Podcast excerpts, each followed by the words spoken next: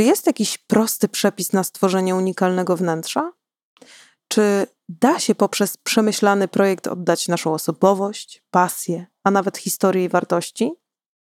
Wraz z moją dzisiejszą gościnią, Anią Kugdutką, porozmawiałyśmy o kreowaniu unikalnych wnętrz, które są zdecydowanym przeciwieństwem typowych, seryjnych przestrzeni wyglądających do nas co drugiej realizacji. Witajcie, z tej strony Kasia Szyc, właścicielka marki Perler Design z meblami i dodatkami do wnętrz, które tworzone są przez naszych polskich artystów właśnie przy współpracy z marką Perler Design. Anię goszczę w swoim podcaście po raz drugi i mam nadzieję nie ostatni. Pewnie część z Was kojarzy Anię z programu Budując Marzenia na TVN Style lub z drugiego odcinka tego podcastu. Jednak dla tych, którzy Ani jeszcze nie znają, krótka zapowiedź. Ania to doświadczona architektka wnętrz i projektantka mebli. Absolwentka Wrocławskiej Akademii Sztuk Pięknych na kierunku architektura wnętrz o specjalizacji konserwacja mebli stylowych. Od 2010 roku Ania tworzy wnętrzarską markę Anshal, a jej projekty zdobywają wiele branżowych nagród i są prezentowane na łamach zarówno polskich, jak i zagranicznych magazynów poświęconych designowi i wnętrzom. Uważam, że niepowtarzalność i osobowość to wizytówka jej wnętrzarskich projektów. To właśnie dlatego rozmowę na temat unikalnych wnętrz zaproponowałam właśnie jej. Zapraszam Was więc do wysłuchania rozmowy z Anią Kuk-Dudką. Cześć Aniu. Cześć, witam Cię ponownie. Bardzo mi miło. Ponownie po roku. tak. tak. Mi również bardzo miło, że wracasz do podcastu, bo e, rozmowę z Tobą wspominam bardzo dobrze i ona zebrała bardzo dużo pozytywnych e, komentarzy. Zresztą gdzieś jest tam w topkach słuchalności na Spotify'u, e, więc, więc mam nadzieję, że powtórzymy sukces. E, ja się twoje... bardzo cieszę, mi było też ogromnie miło. E, ciekawe pytania, wiesz, ciekawe spostrzeżenia, bardzo mi się dobrze z Tobą rozmawia.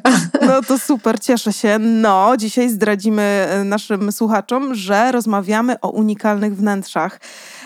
No i prawdę mówiąc, kiedy myślę o unikalnych wnętrzach, to myślę o Twoich projektach. Mm, myślę, że wiele osób ma takie spostrzeżenia, bo mm, patrząc na polskie projekty, często widzę mm, może nie tyle kalki, ale mm, duże podobieństwa pomiędzy tymi projektami. Nie wiem, czy masz podobne odczucia. Ja mam e, bardzo podobne odczucia. Być może to wynika z jakichś jak gdyby schematów e, pracy, e, z jakichś takich tematów nieprzepracowanych też u klienta i jakichś takich bezpiecznych rozwiązań. Tak. Ale tak, mi tego bardzo brakuje. Na świecie dzieje się naprawdę dużo fantastycznych rzeczy. W Polsce też zresztą, tylko w, niestety chyba w mniejszości.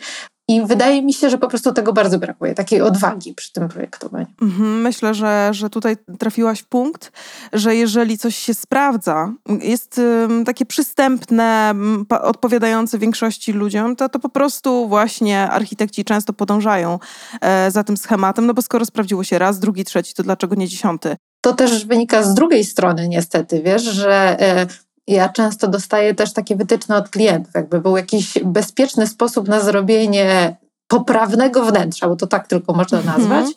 E, I po prostu klient troszeczkę nie ma, nie ma odwagi ani, e, ani jakiejś takiej wewnętrznego przekonania do szukania jakiegoś nietypowego własnego rozwiązania. Okej, okay. czyli tobie też się zdarza, że klienci, pomimo że widzą, że twoje projekty są bardzo unikalne, gdzieś chcą podążać tą taką bezpieczną ścieżką. Na całe szczęście ostatnio już mniej. Okay. Już mniej mi się zdarza takich klientów. E, więcej mi się zdarza takich, którzy poszukują i chcą, żeby po prostu być takim asystentem w ich podróży. Może tak. E, ja nawet powiem Ci, że wpadła mi wczoraj książka dokładnie e, do ręki, którą dostałam od mojego męża, autora, którego ja bardzo, e, bardzo cenię, bardzo lubię, Witolda Rybczyńskiego kocham jego książkę Dom, krótka historia idei.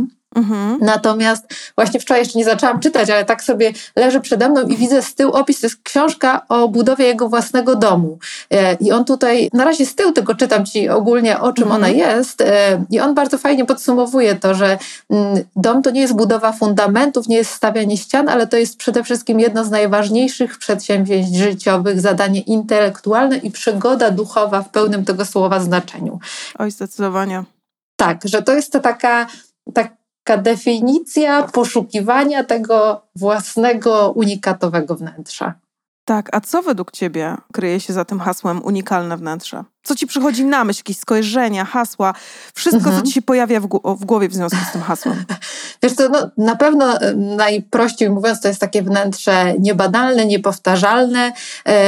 Moim zdaniem często poza trendami, bo jedna, jeżeli ono jest w jakimś trendzie obecnie modnym, no to ono bardzo szybko jak gdyby z tego wypadnie i nie będzie, e, nie będzie już takie unikatowe e, po jakimś czasie. To może być wnętrze zarówno harmonijne, bo to zależy od osoby, jak i absolutnie e, szalone, niesamowite, pobudzające wyobraźnię. Mhm. Ważne jest chyba dla mnie, żeby mm, jak gdyby nie okłamywać siebie samego w tym wnętrzu, bo to bywają miejsca unikatowe, które są budowane latami i jeżeli my to robimy świadomie i rozumiemy, co robimy, to ta budowa kolejnych etapów będzie szła zgodnie z jakąś tam taką naszą myślą e, przewodnią. Ale ważne jest, żeby w tym wnętrzu było czuć zabawę, taką pasję, radość i taką świadomość właśnie kreowania tej przestrzeni, bo to jest taka historia człowieka i tego miejsca tak bym powiedziała. A gdybyś miała komuś powiedzieć, mm, od czego w ogóle zacząć? Bo wyobraźmy sobie, że ktoś chciałby mieć taką przestrzeń u siebie, ale kompletnie nie wie, jakie pytania sobie zadać, od czego wyjść, żeby faktycznie finalnie stworzyć taką unikalną przestrzeń. Co byś poradziła?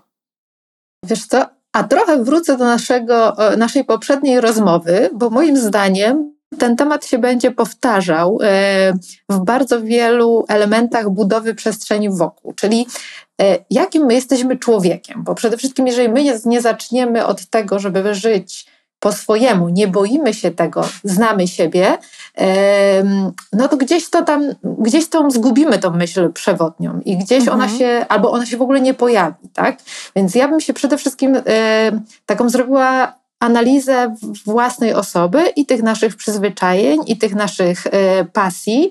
E, I ja bardzo lubię, jak klient sobie przeanalizuje materiały własne przygotowane do danego wnętrza w taki sposób, że nie patrzy tylko na to, co jest modne w tym momencie, albo co jakaś, e, nie wiem, gwiazda zaprezentowała i staje się nagle tematem numer jeden, tylko zebrać sobie te materiały z dłuższego, jak gdyby odcinka czasu, y, spojrzeć na to wszystko, co nam się przez długi czas spodobało, wyciągnąć z tego jakieś powtarzające się, powtarzające się elementy i to jak gdyby jest naszą taką bazą do, do, dalszego, do dalszego myślenia o tym domu. Więc tą bazę to, mm, i to własne przemyślenie własnej osoby e, potraktowałabym jako taką podstawę, tak? A później, później musimy jak gdyby znaleźć tą opowieść o domu, tak? Bo tak jak mówiłam, żeby to wszystko szło nam sprawnie i, e, i żeby to wnętrze powstawało latami konsekwentnie, to musimy tą historię wokół czegoś zbudować, tak? Czyli mhm. to są e, na przykład, możemy e, na to spojrzeć w, w taki sposób. Mi się zdarzali zresztą tacy klienci, którzy przychodzili do mnie na przykład z jakąś kolekcją sztuki i oni mówili, oni ze starego domu przenoszą przenoszą ten element. E, I teraz dom zbudujmy wokół tego, bo to jest dla nas ważne, wyjątkowe. Super. E, I e, Pytanie jest takie, czy my sobie te rzeczy, czy mamy takie rzeczy, tak, wokół których chcemy zbudować tą historię, albo być może to są takie rzeczy, które planujemy kupić, to jest na przykład mm, jakaś sztuka, jakaś, mm, jakaś, jakiś antyk, tak, coś takiego, co będzie takim motywem przewodnim. E, więc do tej naszej bazy, którą żeśmy sobie przemyśleli, wstawiamy te poszczególne e, elementy i wokół tego zastanawiamy się, co dalej można zbudować. Bardzo ważną rzeczą jest analiza przestrzeni, w której się będziemy znajdować, czyli wyciąganie smaczków z danego miejsca, bo jeżeli wchodzisz do jakiegoś mieszkania, to naprawdę bardzo ważne jest, żeby spędzić w tym miejscu trochę czasu i zobaczyć, jak niesamowicie na przykład, e, jakie efekty daje światło wpadające do wnętrza. Gdzie mamy te takie cudowne kadry, chodzimy sobie po wnętrzu i widzimy, że gdzieś nam się układa jakaś fajna kompozycja, na przykład jest to długi korytarz i na samym końcu musimy dać coś, co po prostu będzie tym efektem wow, tak? E, więc być może tam możemy umieścić coś pięknego. E, jak, na jakiejś ścianie niesamowity rysunek właśnie tworzy to wpadające światło, więc tu też zastanówmy się, czy na przykład na tą ścianę koniecznie musimy coś dawać, czy też jak gdyby sama gra światła już nam ten jakiś tam element e, dekoracyjny stworzy. Bardzo ważne jest też to, czy to wnętrze zamierzamy budować latami, czy też my zamierzamy po prostu się wprowadzić, tak? Chcemy mieć jakiś etap zamknięty, bo jeżeli wnętrze jest budowane latami, to ono troszeczkę sobie dojrzewa razem z nami i my sobie te poszczególne rzeczy, dalszą część historii będziemy dopowiadać znalezionymi, nie wiem, tam mm, elementami jakimiś dekoracyjnymi, czymś, co przywieziemy e, z podróży na przykład. Natomiast jeżeli wnętrze chcemy szybko mieć skończone, no to tutaj na przykład świetnym rozwiązaniem jest szukanie jakiegoś dzieła sztuki, jakiejś pięknej rzeczy, wokół której ta dalsza historia może, yy, może się tworzyć. Także sztuka ma tutaj ogromne, ogromne znaczenie. A dla mnie jeszcze istotną rzeczą jest myślenie o mm, dotyku, o zapachu, nie tylko o wzroku. Tak? Czyli budowanie też tych takich smaczków trochę nienamacalnych, e, ale o tym warto pomyśleć przy jak gdyby dobieraniu już e, faktur, przy dobieraniu jak gdyby wyposażenia, żebyśmy tym wnętrzem pobudzali trochę więcej zmysłów. Zgadzam się absolutnie. E, wiesz, z tego co mówisz, mam takie wrażenie, że kluczowe jest po prostu oddanie swojej osobowości, swoich potrzeb, pragnień, pasji we wnętrzu, że to jest coś, co faktycznie doda temu wnętrzu takiej unikalności. Ja właśnie do tego zawsze zachęcam, że we własnym domu jest się królem naprawdę tego mhm. danego miejsca i te wnętrze takie, które się obecnie tak bardzo powtarzają, to jest w jakiś sposób ograniczenie nas samych, bo Dom to jest miejsce, które jest budowane wokół nas, tak? Więc e, jeżeli ktoś e, korzysta z jakiegoś szablonu, który stworzył ktoś inny, to nie buduje swojego wnętrza. Mm, a czy uważasz, bo zdarza się, że kupujemy gotowca, już mhm. takie wyposażone mieszkanie, bo mm, wielu osobom jest to na rękę, nie muszą się tak. babrać tak, tak, w tych wszystkich tak, remontach. Tak, tak, e, no i mają taką gotową bazę, niekoniecznie super oddającą ich e, potrzeby estetyczne, ale czy uważasz, że na tej bazie można poprzez dodatki, jakieś gry właśnie kolorystyczne i tak dalej, e, oddać wciąż swoją osobowość i sprawić, że to wnętrze będzie unikalne? E, ja myślę, że jak najbardziej. E, jeżeli to nie jest też mieszkanie, nawet jeżeli ono jest na wynajem, to jeżeli mm, gromadzimy wokół siebie rzeczy, które sprawiają nam przyjemność, są dla nas ważne, nie kupujemy miliarda drobnych, e, jakichś drobnostek właściwie bez znaczenia do czasowej dekoracji, tylko naprawdę świadomie dobieramy rzeczy, którymi się chcemy otaczać, to ja myślę, że nawet ich przeniesienie w inne miejsce to już jest ten nasz jakiś tam indywidualny charakter. Mhm dodanie tych materiałów, którymi, o może tak jeszcze, dodanie materiałów, którymi lubimy się, lubimy się otaczać. To może być nawet w mniejszej ilości, ale jest też bardzo ważne. Okej, okay, a jakbyś miała tak przemyśleć te wszystkie swoje doświadczenia dotychczasowe związane z unikalnymi wnętrzami? Czy wyciągnęłaś z nich jakieś lekcje konkretnie? Czy czegoś się nauczyłaś podczas tworzenia takich unikalnych wnętrz? Czego unikać, bądź co faktycznie zawsze się sprawdza? Wydaje mi się, że bardzo poważnym błędem jest kłamanie na temat materiałów. I ja tego się nauczyłam, przyznam Ci, ja właściwie to sobie przypomniałam, projektując dom Ani Dereszowskiej, e, gdzie mm, ja miałam, chyba też wpadłam w, taki, w taką manierę jakąś dobierania rzeczy, które udają coś i trochę to miejsce mnie tak otrzeźwiło. No, po co ja to właściwie robię, tak? E, to chyba wynika z tego, że bardzo wiele firm produkujących tego typu rzeczy e, daje próbki projektantom, pokazuje, jak gdyby, mm, wskazuje, jakby to była jedna, jedyna opcja, że mamy te świetne, nowe materiały, odporne na wszystko łącznie z życiem mhm. i, e, i właściwie to tylko ich możemy używać. No ale dlaczego? E, nie, stąd po prostu pojawiła się we mnie znowu ta chęć używania materiałów prawdziwych. Jeżeli coś jest kamieniem, to niech będzie tym kamieniem. Czemu to ma udawać kamień? Jeżeli coś ma być drewnem, to niech nie będzie płytką drewnopodobną, tylko właśnie drewnem. My się w Polsce bardzo boimy starzenia materiałów, a tak. to jest ogromny, ogromny błąd e, i wydaje mi się, że to właśnie starzenie się materiałów dodaje temu wnętrzu z biegiem czasu e, tylko tych dobrych cech, nie tych złych. Buduje tą taką właśnie prawdziwość danej przestrzeni.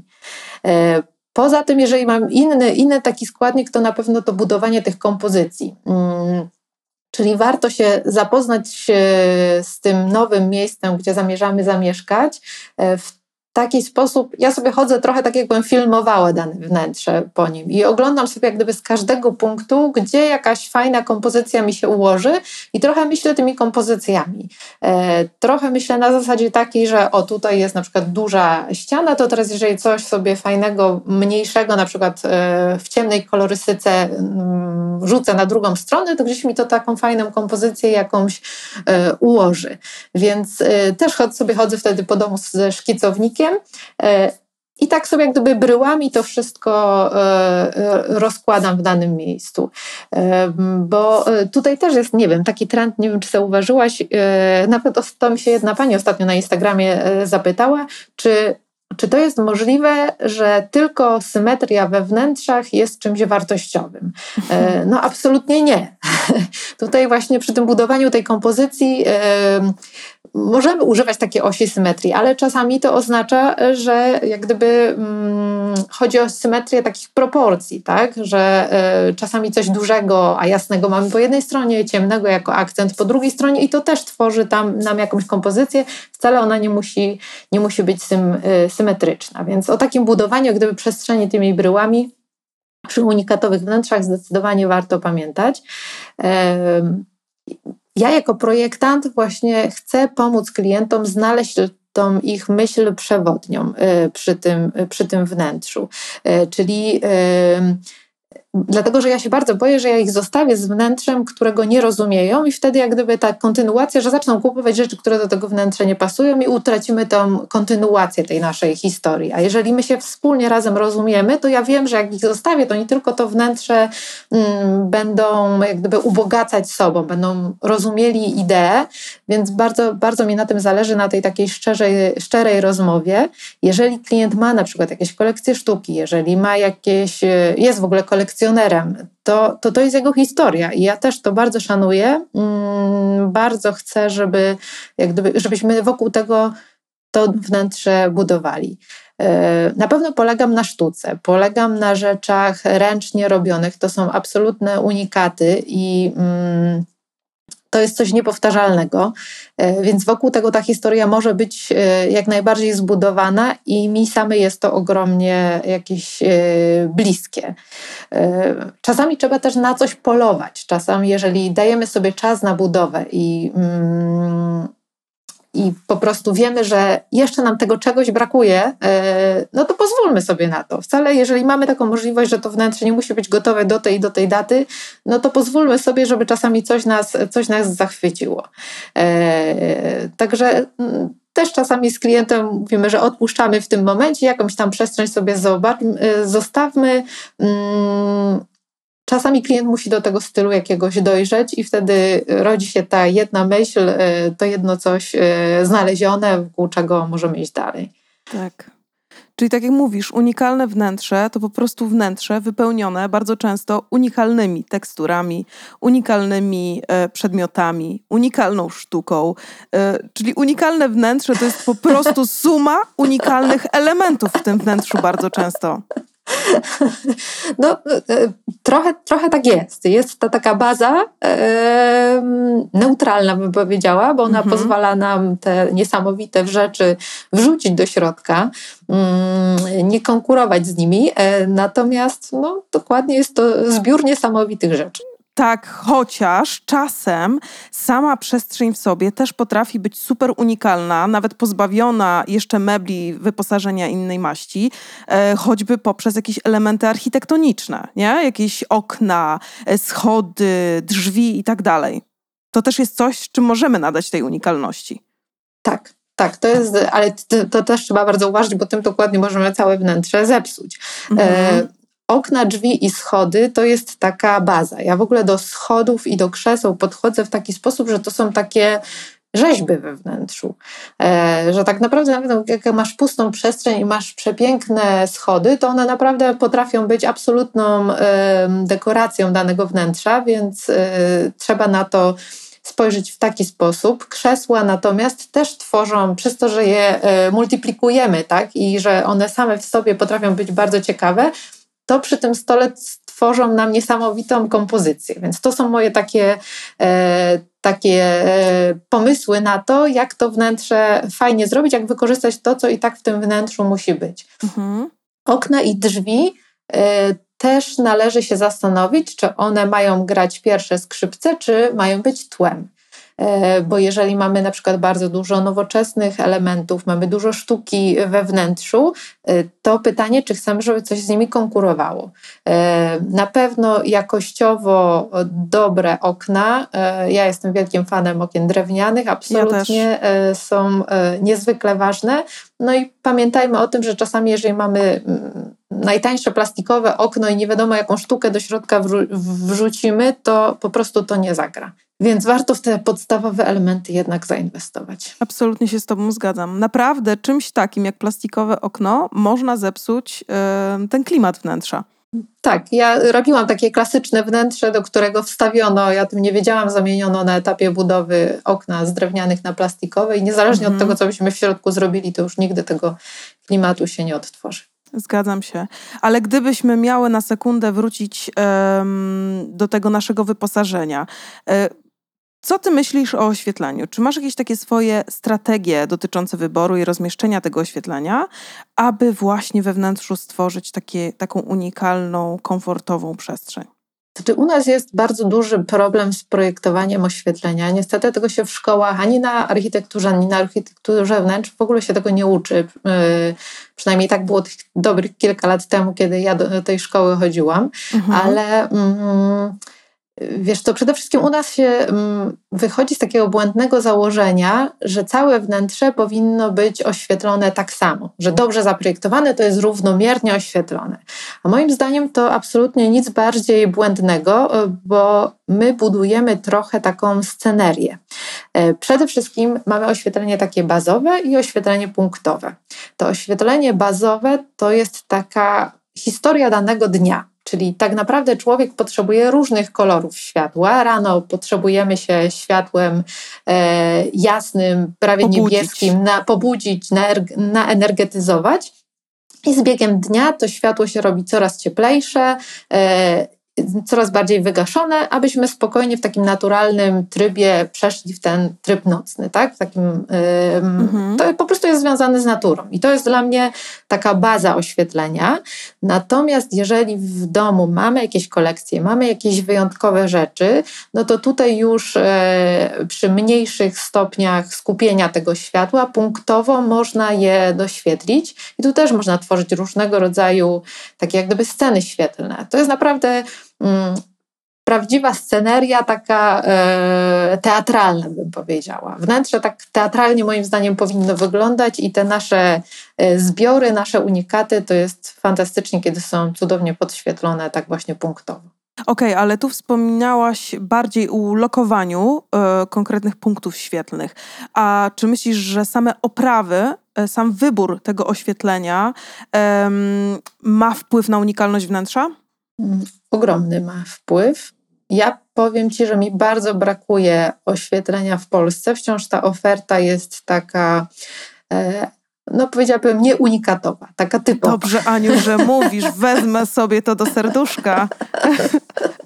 Ja Ci powiem szczerze, że ja już którą rampę projektuję. Aha.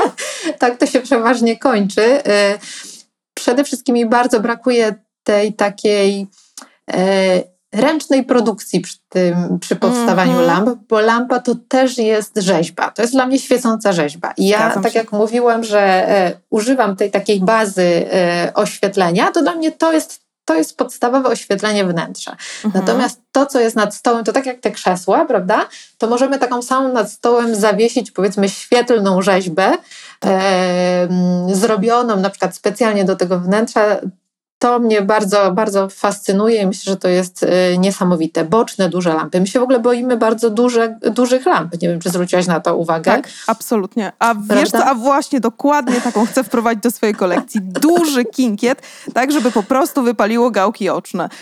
Tak, tak, dokładnie. Ja ci powiem, że my też takie właśnie tego typu lampy robimy przeskalowane, a one tak. są takim centralnym elementem. Nie dość, że to jeszcze się świeci, że jeszcze ma tą funkcję funkcję użytkową, no to naprawdę potrafi być jak rzeźba, więc y, Dokładnie. jak najbardziej tak. Mhm. Okej. Okay. Czyli też się tym bawisz, ale mówisz, że na polskim rynku problem jest z tym duży, czyli ściągasz często z zagranicy bądź projektujesz sama. Tak, tak. I używam do tego bardzo różnych e, materiałów. E, teraz akurat e, już rusza nasza mała produkcja, na razie około 15 sztuk, ale lampy mhm. z alabastrem, gdzie też chodzi o to, żeby on się niesamowicie świecił, żeby ta podstawa, która będzie była taka nie maszynowo zrobiona, tylko jak dotknie się ten kamień, to żeby było czuć właściwie tą prawie rękę ludzką, która tą, tą obłość tworzyła. A jeszcze już nie mówiąc o tym, jak cudownie alabaster podświetlony gra i że każda lampa tak naprawdę jest inna, prawda? To Więc... prawda, ale niełatwy materiał wybrałaś na start, bo znaczy na start już wiem, że tam masz e, doświadczenia z tym inne, ale tak. faktycznie tak. alabaster to jest tak delikatna materia, aczkolwiek przepiękna. Tak. Mhm. Tak, drżymy e, o transport. Tak, ja wiem, w ogóle podczas produkcji to też jest e, no, wyzwanie duże, ale wyzwanie. warto, warto, bo to są piękne rzeczy, zgadzam się. A jakbyśmy miały od tego oświetlenia przeskoczyć do tekstur i wzorów, e, bo tutaj też można się fajnie tym pobawić i stworzyć dzięki nim chyba unikalną przestrzeń, nie? Wiesz, to dla mnie y, dom musi być sensoryczny. Musi mhm. się go dotykać, y, bo to daje taką niesamowitą przyjemność. My trochę odrzucamy takie uczucia. Ja ci powiem nawet, że mam koleżankę, e, która jest e, psychologiem, ona mnie na taką mm, takie ćwiczenia sensoryczne zaprosiła. I ja mhm. przyznam, że bardzo, e, bardzo to była duża wartość dla mnie, bo jak gdyby ja zaakceptowałam to, co czułam od dawna, że jeżeli się dotyka jakiejś rzeczy robionej ręcznie, że prawie czujesz moc tej, czy prawie czujesz dłoń tej osoby, która to robiła. To jest, to jest niesamowite. I taką samą moc i mają rzeczy ręcznie robione, i, fak, i faktury na przykład naturalnych materiałów, czy drewna, tak. czy kamienia. Mm, nie wiem, czy na przykład y, odczuwasz coś takiego, jak dotyka się starego kamienia, który na przykład marmur, który jest już wyoblony przez dotyk bardzo wielu osób, mhm. to to jest wręcz fizyczne fizycznie przyjemne. Tak. Także zwróć uwagę na to, że na przykład teraz wnętrza, które są projektowane w 3D Maxie, który y, na przykład ogranicza nam tą fakturość, bo nie jesteśmy w stanie oddać faktury każdego materiału. Przechodzimy potem do, po zakupy i mamy te płytki wielkoformatowe, wszystko idealnie gładkie, e, bez żadnych e, faktur, no to my tak jak gdyby zabieramy sobie bardzo ważny element tego wnętrza, taką jego historię właśnie tą sensoryczną. I mi osobiście jest to bardzo potrzebne. Ja sobie nie wyobrażam, jak można bez tego budować przestrzeń wokół siebie. Mam dokładnie to samo. Ostatnio dostałam w cudzysłowie po łapach, mhm. bo, um, bo zwiedzaliśmy zamek i generalnie podejrzewałam, że nie wolno dotykać stołu, ale jakoś tak nie mogłam się powstrzymać, Prawda? bo ta ręczna robota, to drewno już lekko wypaczone, takie, wiesz, z piękną strukturą i no i niestety dostałam małe OPR od, od, od pani, ale co wymacałam, to moje. Także doskonale to rozumiem, Aniu. Ja muszę wszystkiego podotykać. To jest, to jest dla mnie bardzo ważne i owszem, to pracuje pod palcami, ale mhm. to też widać, kiedy pada e, światło. E, w sensie tak. mm, niby te udające właśnie jakieś konkretne surowce, materiały przypominają to nasze drewno, kamień czy, czy marmur, ale jak odpowiednio światło na to pada, to widzisz, że coś tam nie gra, że to nie mhm. do końca jest prawda, Dokładnie. nie? I to zabiera właśnie tę unikalność. Zgadzam się z tobą, że te naturalne materiały pięknie się starzeją. Właśnie te wypaczenia, te zmiany strukturki i faktury, yy, no czy śniadzenie, no to są przepiękne rzeczy, które właśnie wprowadzają unikalność do tego wnętrza. Nie bójmy się tego. Tak, i nie bójmy się tego, że to wnętrze się ma zmienić w czasie, bo nam jest wmawiane cały czas to, że właśnie plusem tych materiałów wszystkich jest to, że one będą takie same. A to jest właśnie ich ogromny minus. E, tak. E, wspaniały dom się pięknie zestarzeje, szlachetne materiały się pięknie zestarzeją, a wnętrze będzie po prostu tylko zbiorem jakichś naszych niesamowitych wspomnień, bo często nawet jakaś rzecz zniszczona w jakiś sposób delikatnie, to jest jakieś nasze wspomnienie. Nie wiem, dziecko uczyło się jeździć na rowerku i, i, i gdzieś tam uderzyło i to jest zbiór naszych jakichś takich przyjemnych, e, przyjemnych rzeczy, które się w naszym życiu wydarzyły i są później pamiątką. Tak. E, ważne, żeby się właśnie otaczać tymi takimi rzeczami, które nas wzmacniają, które są dla nas zbiorem rzeczy ważnych w życiu. Ja na przykład powiem Ci, że mam bardzo nietypową rzecz w kuchni. Mhm. mam ogromny obraz, który jest e, pamiątką po moim tacie, który też dostał ten obraz będąc kilkuletnim e, chłopcem. On jest naprawdę bardzo, bardzo duży nietypowy temat, powiem Ci szczerze. Mhm. I nietypowy jak na kuchnię również, ponieważ jest to owca zagryzana przez wilki. Okej. Okay. Idealnie I... do posiłku. Dokładnie. Jak to dzieci moje mówią, pochwała wegetarianizmu. Ale, ale mi chodzi bardziej o to, że ten obraz wisiał również e, w moim pokoju kiedyś, e, jak mieszkałam jeszcze w domu rodzinnym, bo akurat miałam taką dużą ścianę i e, ja pamiętam, że jako dziecko się bałam patrzeć na ten obraz. Mhm. I powiem Ci, że z biegiem czasu, poprzez przepracowanie jakby w sobie bardzo wielu rzeczy, to teraz jak on wisi u mnie, on jest dla mnie takim bodźcem wzmacniającym, bo jak na niego patrzę, to myślę sobie, matko, o tych wszystkich złych rzeczach, których kiedyś myślałam, ja je pokonałam, ja je nad nimi mhm. zapanowałam i teraz jak gdyby ten obraz jest dla mnie tylko jak gdyby walorem estetycznym, ja tylko tak na to patrzę, ale mhm. jednocześnie jest dla mnie taką rzeczą wzmacniającą, bo ja sobie myślę o tym, okej, okay, to już jest dalszy etap, ja nad tym wszystkim zapanowałam, dałam radę. Więc takie wzmacnianie siebie w domu moim zdaniem jest bardzo istotne, czyli otaczanie się rzeczami, które są dla nas i przyjemne, i wzmacniające, i dające nam jakąś taką wewnętrzną satysfakcję. Ciekawe, że o tym mówisz. Powiem ci, dałaś mi do myślenia, bo lubię często sztukę lekko niepokojącą.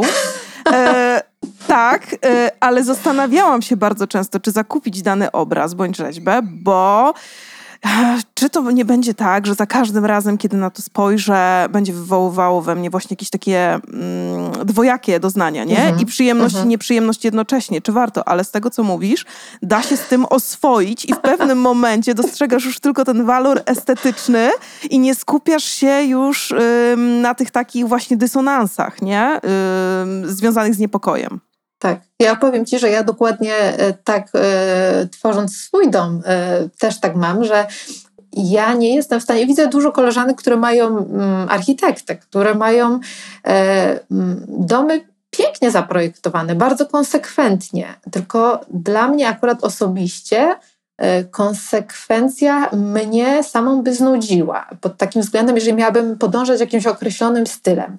Ja mhm. na przykład też mam coś takiego. Na przykład planuję u siebie w holu zawiesić lampę z jakimiś łańcuchami e, e czarnymi, e, mhm. e, żeby była takim właśnie niepokojącym elementem. Ja, ja tego potrzebuję. Potrzebuję takiej zmienności, przechodzenia od tych delikatnych struktur po coś mocniejszego. Ja wiem, że taka jestem i ja takimi rzeczami chcę się otaczać. Fajnie, fajnie, że za tym podążasz. E, wspomniałaś tutaj o tej konsekwencji, która bardzo często jest związana z konkretnymi stylami wnętrz, nie? Że mhm. jakby podążamy za stylem skandynawskim tak. e, czy, czy jakimś e, industrialnym. A powiedz mi, czy z Twojej perspektywy są takie style, które ze swojego założenia są unikalne? I pomimo, mhm. że projektowane są w różnych mieszkaniach, w różnych domach, to wciąż właśnie dają takie poczucie unikalności. Wiesz co, dwa style mi przychodzą e, do głowy, bardzo, bardzo różne, chociaż mogą się zazębiać. E, pierwszy to jest wabi sabi, który jest tak. modny obecnie u nas e, bardzo, chociaż bawi mnie trochę to, że sami Japończycy nie tłumaczą tego, czym to tak naprawdę jest, a u nas można znaleźć bardzo łatwo definicję, jak gdyby określony styl wnętrz pasujący pod to, a moim zdaniem to nie jest styl, to jest sposób, sposób myślenia, mhm. e, bo no, składa się z dwóch słów. E, łabit oznacza taką prostotę, pokorę, życie w zgodzie e, z naturą, e, jak gdyby ograniczenie swoich własnych e, potrzeb, czyli skupienie się tylko na tym, co jest dla nas najważniejsze.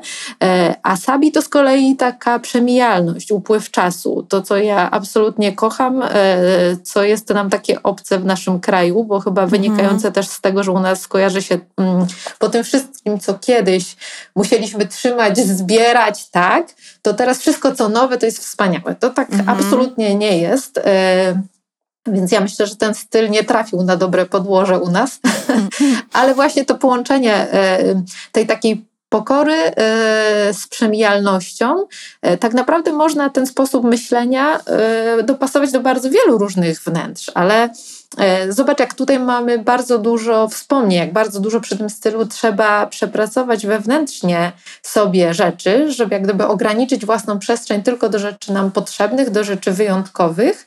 E, i z drugiej strony pozwolić tym rzeczom się starzeć. To jest to, co właśnie mówiłam a propos tego rowerku, a propos wspomnień, które jakieś rzeczy wywołują. E, dla mnie tak samo ten obraz to jest takie jak gdyby coś, co jest związane z moją przeszłością, ale też i jakąś taką przemijalnością, w związku z tym wewnętrzną przemianą. Więc jakieś takie e, taki sposób myślenia na temat e, wnętrza, na temat otaczającej nas przestrzeni, można dopasować tak naprawdę wizualnie do bardzo wielu różnych jak gdyby y, koncepcji tego wnętrza. Mhm. Ale ten sposób myślenia myślę, że jest bardzo, bardzo cenny. Drugim takim stylem są właśnie wnętrza eklektyczne. E, one są tworzone według jakiegoś naszego indywidualnego klucza. To jest trochę taka wyższa szkoła jazdy, żebyśmy nie yes. zrobili sobie jednego wielkiego bałaganu. Ale zauważ, że jeden i drugi styl wymaga ogromnego przepracowania, takiego tak. własnego tak. podejścia, bo przy tym eklektyzmie też to jest taka budowana historia. E, wybierasz jakieś sobie, e, dajmy na to, masz z poprzedniego mieszkania albo odziedziczyłaś jakieś niesamowite dwie, powiedzmy, komody czy jakieś krzesło, wokół czego chcesz rozpocząć tą historię, tą zabawę, bo to, do tego te, trzeba tak podchodzić, bo to nie jest absolutnie styl dla osób, które chcą szybko mieć skończony dom. Mhm. E, jak gdyby budujesz tą dalszą historię, dalszą opowieść, czy to wybierasz względem siebie, że właśnie otaczasz się rzeczami, które dają ci przyjemność, czy jakąś taką sensoryczną, czy jakąś taką wizualną, czy też tworzysz sobie te takie kompozycje w domu, w których że wiesz, że brakuje ci na przykład jakiegoś dużego obrazu tutaj, e, ale czekasz na niego, czekasz jak znajdziesz to coś, co wywołuje w tobie jakąś emocję, z czym się chcesz otaczać to są takie trochę style, powiedziałabym, bez zasad sztywnych, e, ale wymagające dużego zaangażowania. Na pewno. Odnośnie i wabi-sabi, i stylu eklektycznego odsyłam do siebie na Perler Design. Faktycznie Koniecznie. podczyniłam e, na ten temat artykuły i wiesz co, pamiętam, że jak tworzyłam ten artykuł na temat stylu eklektycznego, mhm. bo to jest taki styl faktycznie, w którym jest dosyć dużo swobody, ale jednocześnie e, widziałam wiele rekomendacji dotyczących tego, żeby się jednak trzymać 70, 20, 10. Mam na myśli procentowo, Aha. nie? Że, tak, że to jest tak, tak coś, tak, co pozwala stworzyć wnętrze eklektyczne, ale spójne, czyli wybieramy jakiś konkret, jakąś konkretną stylistykę, która będzie miała tam 60-70% powierzchni, mhm. później 30-20% innego stylu i zostawiamy sobie tak. te 10 właśnie takich um, małych pimpów, e, małych elemencików, które, które nam tą przestrzeń ubogacą.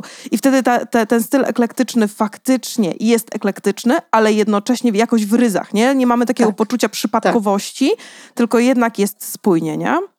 Tak, i tutaj wiesz, czas ma tutaj ogromne znaczenie, bo jeżeli my sobie trochę pozwolimy na to, nie każemy sobie jak gdyby zakończyć jakiegoś etapu, tylko pozwalamy sobie budować tą przestrzeń powoli, to my wyczuwamy te rzeczy, które następne potrzebujemy. Yy, także ten czas ma tu ogromne znaczenie. Zgadzam się absolutnie. A Gdybyś miała powiedzieć o jakimś konkretnym wyposażeniu wnętrz, czy, czy są jakieś konkretne meble i dodatki, które mm, Twoim zdaniem ułatwiają stworzenie takiego unikalnego wnętrza? Już trochę sobie wspomniałyśmy mhm. o tych teksturach i fakturach i naturalnych materiałach, tak. ale czy zwracasz uwagę jeszcze na coś innego? Zaczynam z biegiem czasu doceniać jak najbardziej fakturę ścian. Ja nie znoszę gładzi, bo dla mnie to jest zabójstwo ściany niemalże. Może przy jakimś konkretnym wnętrzu będzie to, będzie to pasowało, natomiast ściana jest naszą bazą i e, czasami, jeżeli to światło pada na tą ścianę i ten tynk jest taki nierówny, jest jakiś gliniany, jakiś dekoracyjny, coś się dzieje, to sama ściana potrafi być dekoracją. Tak. E, jeżeli to jest e, delikatne, to potrafi fantastycznie zbudować klimat, do którego można dorzucić naprawdę jedną rzecz, jeden element dekoracyjny i już ta historia jest tutaj opowiedziana i można naprawdę na taką nawet pustą ścianę godzinami się patrzeć, jak tam mm, słońce tworzy niesamowite kompozycje i wzory na tej ścianie. Zgadzam się, a Polacy uwielbiają gładzie. Tak, tak. Tak, to... prawda? Ja e, pracowałam z wykonawcą, który przez wiele lat pracował we Francji i on był oburzony tym, tak? tym naszym pragnieniem. On mówi, no tam to jest absolutnie tylko w szpitalu, żeby było łatwo zmywalne. Mm-hmm. Natomiast każdy robi wszystko, żeby to nie było gładkie. Tak. A u nas jest dokładnie na odwrót. Więc naprawdę zobacz, my się znowu zubożamy, tak? Zabieramy tak. sobie te faktury, zabieramy sobie to wszystko, co to wnętrze samo w sobie, jak gdyby bez umieszczenia tam jeszcze żadnych rzeczy, już nam może coś opowiedzieć, a mhm. nawet całkiem bogatą historię, to my sobie tą opowieść zabieramy. także no, tu jest duży, duży ból. ja na pewno takim kolejnym elementem dla mnie jest kamień. E, kamień naturalny starzeje się przepięknie. E, wiele osób e, kupuje wręcz rzeczy, które już są e, tym takim zębem czasu naznaczone, bo już masz tą magię taką kamienia, że jak go dotkniesz, to on gdzieś tam jakąś ryskę jest zaokrąglony od dotyku ludzkich rąk, więc ma te dziurki, pęknięcia, jest ta natura w nim i jest też ta historia w tym samym materiale. Więc dla mhm. mnie ten y, stosowanie naturalnego kamienia jest bardzo ważne. Ja kocham duże wazy, kocham rzeczy, które są e, ręcznie robione. Ja się tu nawet śmieję, bo ostatnio miałam przyjemność odwiedzić e, Marcina z Grobka, który robi takie niesamowite wazy. Ostatnio wystawiał się również w Mediolanie. Ja się śmieję, bo e, ja już mu oficjalnie powiedziałam, że jestem jego psychofanem. Widziałam, absolutnym. Wspominałaś o tym na Instagramie, tak, tak. tak, bo ja trafiłam do niego do pracowni, gdzie miał 8 sztuk i nie chciałam stamtąd wyjść właściwie. Gdyby nie zamykał chyba, to, to mogłabym tam siedzieć cały dzień. To jest dla mnie absolutna przyjemność przyjemność, jeżeli są rzeczy robione, robione ręcznie i to widać i to opowiada też swoją historię. No mhm. i dzieła sztuki i antyki. E, antyki, jeżeli tam obserwujesz mnie na Instagramie, to wiesz, że jestem częstym bywalcem mm, targów staroci. Mhm, ja też. To jest, to tak. jest dla mnie takie polowanie, tak? bo nie idziesz po konkretną rzecz, po prostu czasami coś cię zachwyci i widzisz, i ten, to twoje wnętrze można opowiadać dalej jakimś tam elementem, który już swoją też historię ma.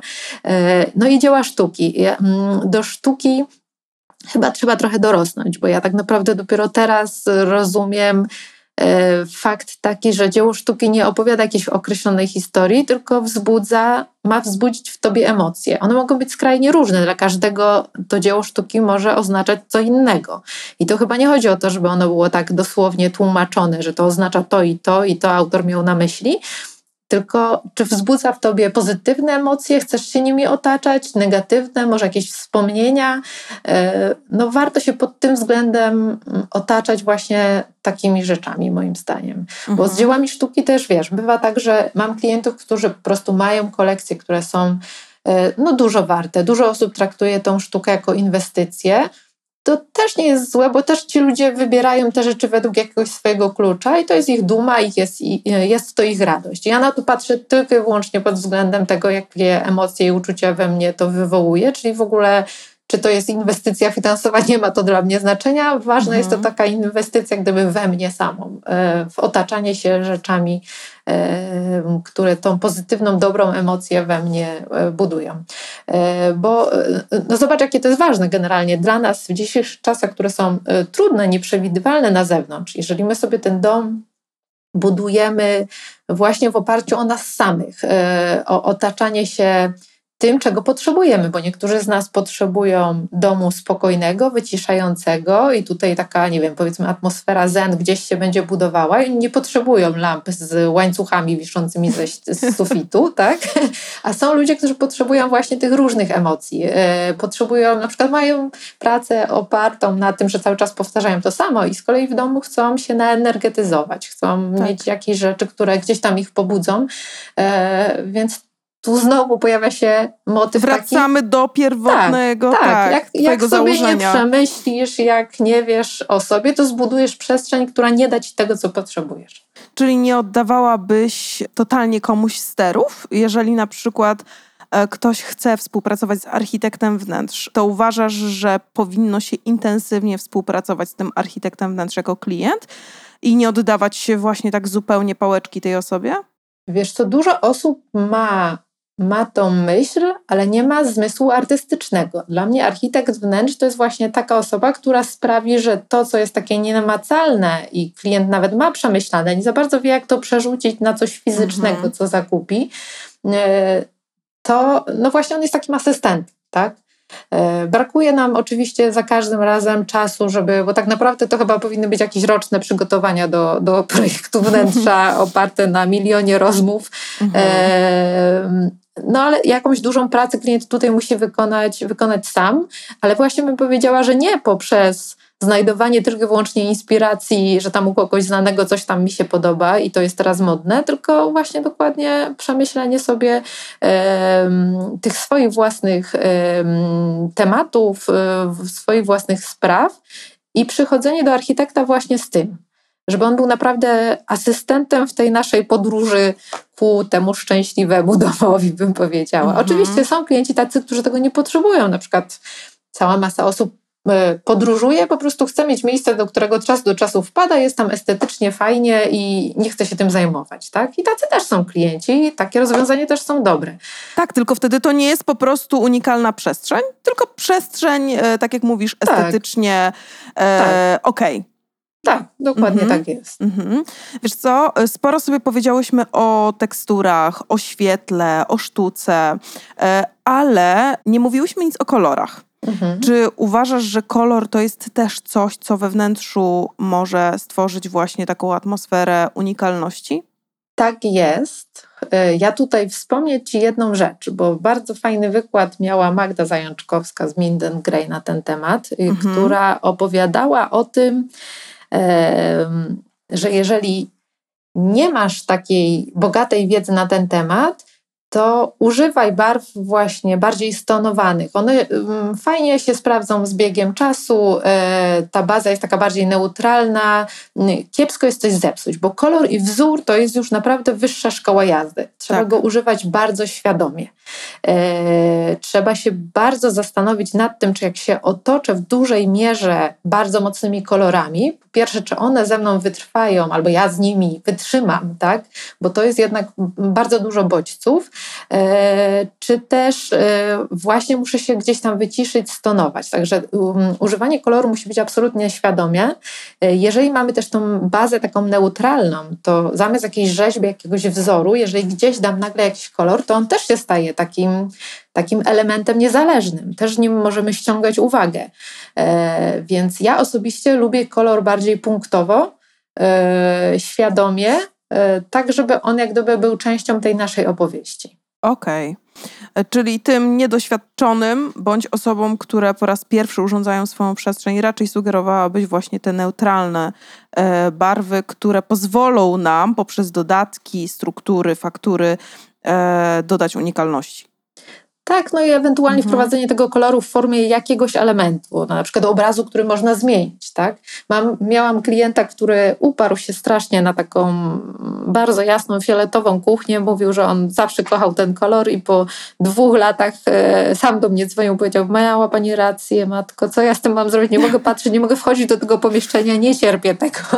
więc, więc jest to ból używania tego w rzeczach, które zmienić jest trudno, lepiej tym kolorem gdzieś tam powoli i świadomie gdzieś tam sobie elementami wprowadzać. Nawet jeżeli nie jesteśmy do niego przekonani, to właśnie nie używać go do elementów y, stałych. A powiedz mi jeszcze, czy uważasz, że unikalne wnętrze, no bo zaznaczyłyśmy, że unikalne wnętrze to unikalne przedmioty, często ręcznie robione, to są um, materiały naturalne. Wszystko to raczej związane jest z wysoką ceną. E, powiedz mi, czy Twoim zdaniem da się stworzyć unikalne wnętrze, które e, będzie budżetowe? Mm, oczywiście, że się da. E, wymaga to dużo pracy, e, ale. Ale tych y, takich świadomych po kolei etapów, bo wyobraź sobie, że wchodzisz do jakiegoś wnętrza i samo w sobie ono już jakąś tam historię opowiada, już ma jakieś tam ciekawe elementy, już ma tą jakąś grę światła. Czyli jeżeli ty to już wykorzystasz, to już pewną bazę masz. Mhm. E, teraz, jeżeli udaje ci się mm, no, poświęcić tyle czasu na to, że szukasz tych wyjątkowych rzeczy. To są bardzo często właśnie rzeczy gdzieś tam z drugiej ręki, gdzieś tam znalezione na właśnie targach staroci. Nawet jakaś pamiątka rodzinna. Jesteś w stanie z tego wszystkiego wykorzystać jak najwięcej e, rzeczy. To trwa oczywiście i na to się trzeba nastawić, ale myślę, że jesteś w stanie stworzyć niesamowitą naprawdę opowieść e, o sobie też, tak? Okej, okay, czyli zachowujemy te struktury właśnie unikalne na ścianach, które już opowiadają jakąś mhm. historię. Zostawiamy na przykład stare okucia, stare drzwi, tak, które już gdzieś też e, wprowadzają tę unikalność do wnętrza i sięgamy po rzeczy z drugiej ręki. Jeżeli mamy w ogóle taką okazję, że jest to takie mieszkanie e, z charakterem, że ma tą stolarkę przepiękną, no to już naprawdę nam niewiele, niewiele trzeba. Trzeba, tak. do tego. Także no to jest już prawdziwy skarb. Może też to jest jakaś metoda, że jeżeli i mam mniejszy budżet, to wybieramy mieszkanie, które już sobą, tymi elementami sprzed lat, które wciąż są piękne i aktualne, już nam bardzo dużo do tego wnętrza da. Jeszcze e, powiem Ci, że czasami materiały budowlane, przyglądajmy się im, bo one same w sobie czasami mają niesamowitą strukturę i zanim jakąś ścianę zatynkujemy, to zobaczmy, czy na przykład bez tego tynku nie tworzy już czegoś ciekawego. Mhm. E, z natury rzeczy po prostu czerpmy to, co, co może stworzyć e, jakiś fajny element dekoracyjny. A wiesz, myślę sobie na przykład o blatach kuchennych. No bo tam generalnie, tak jak e, zaznaczyłaś, no świetnie sprawdziłby się kamień tak. bądź marmur, który mm, pięknie wygląda, no ale to są drogie materiały.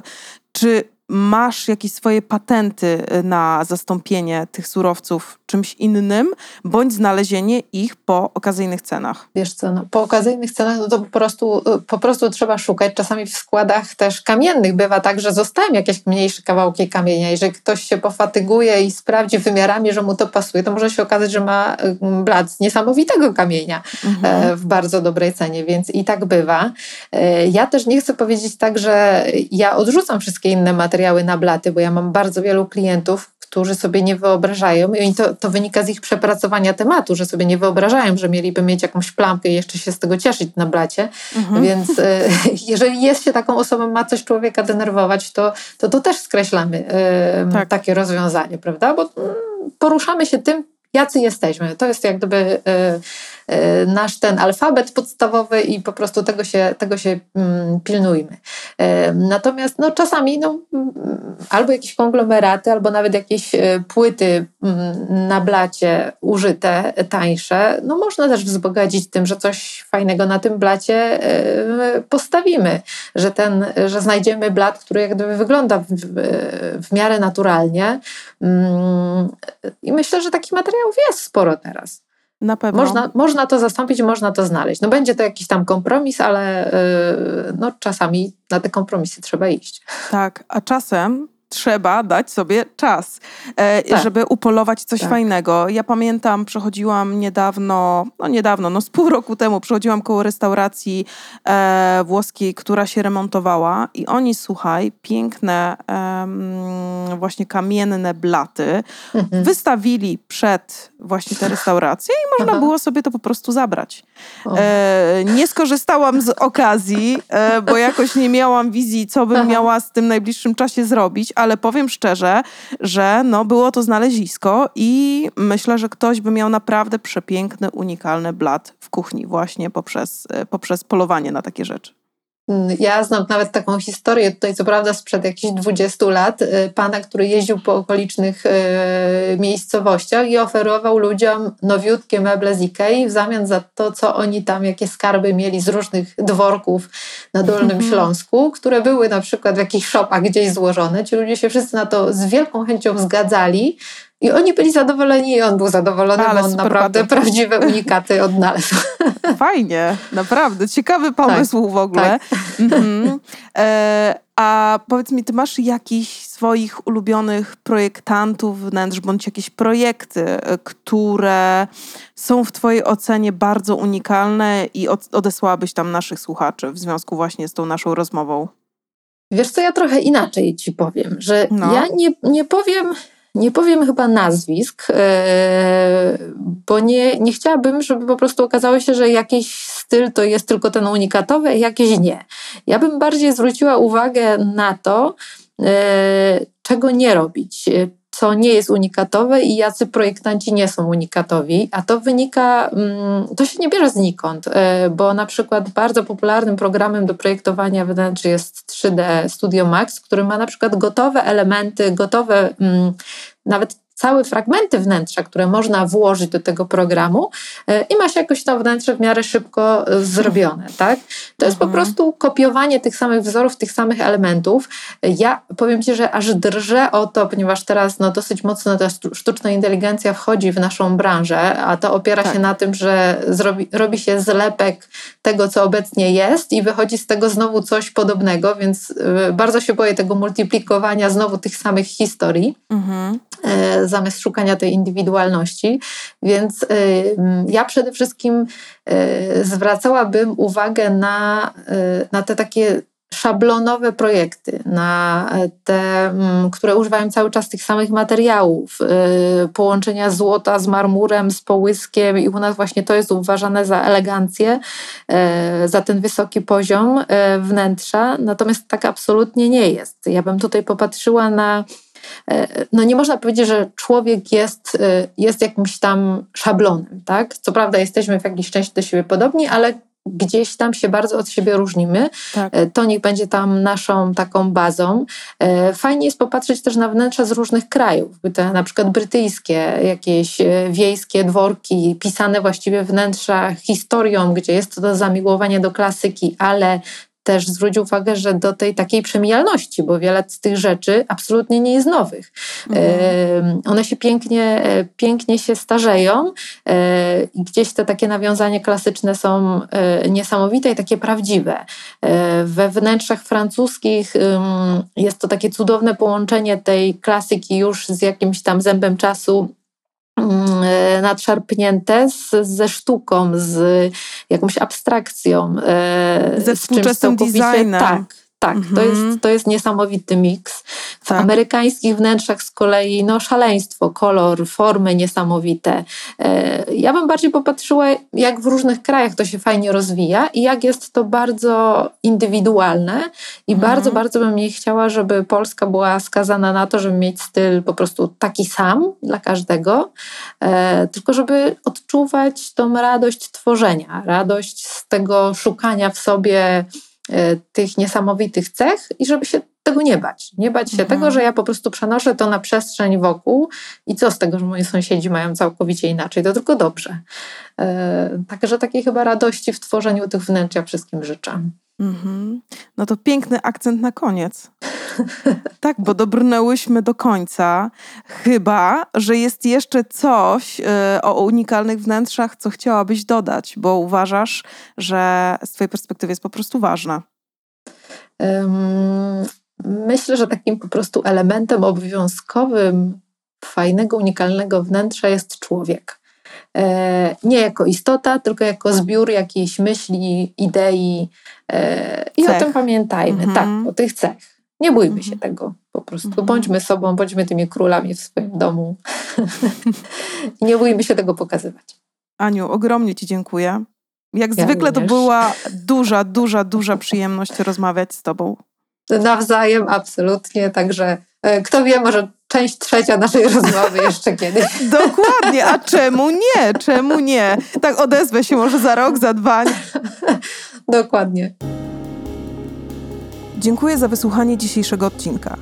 Jeżeli był dla Ciebie wartościowy, a dodatkowo jesteś na etapie urządzania wnętrz lub po prostu interesujesz się tą tematyką, zapraszam do subskrybowania podcastu Dobrze Zaprojektowane Wnętrze. Wszystkie linki związane ze mną oraz z moim dzisiejszym gościem znajdziesz w opisie tego odcinka.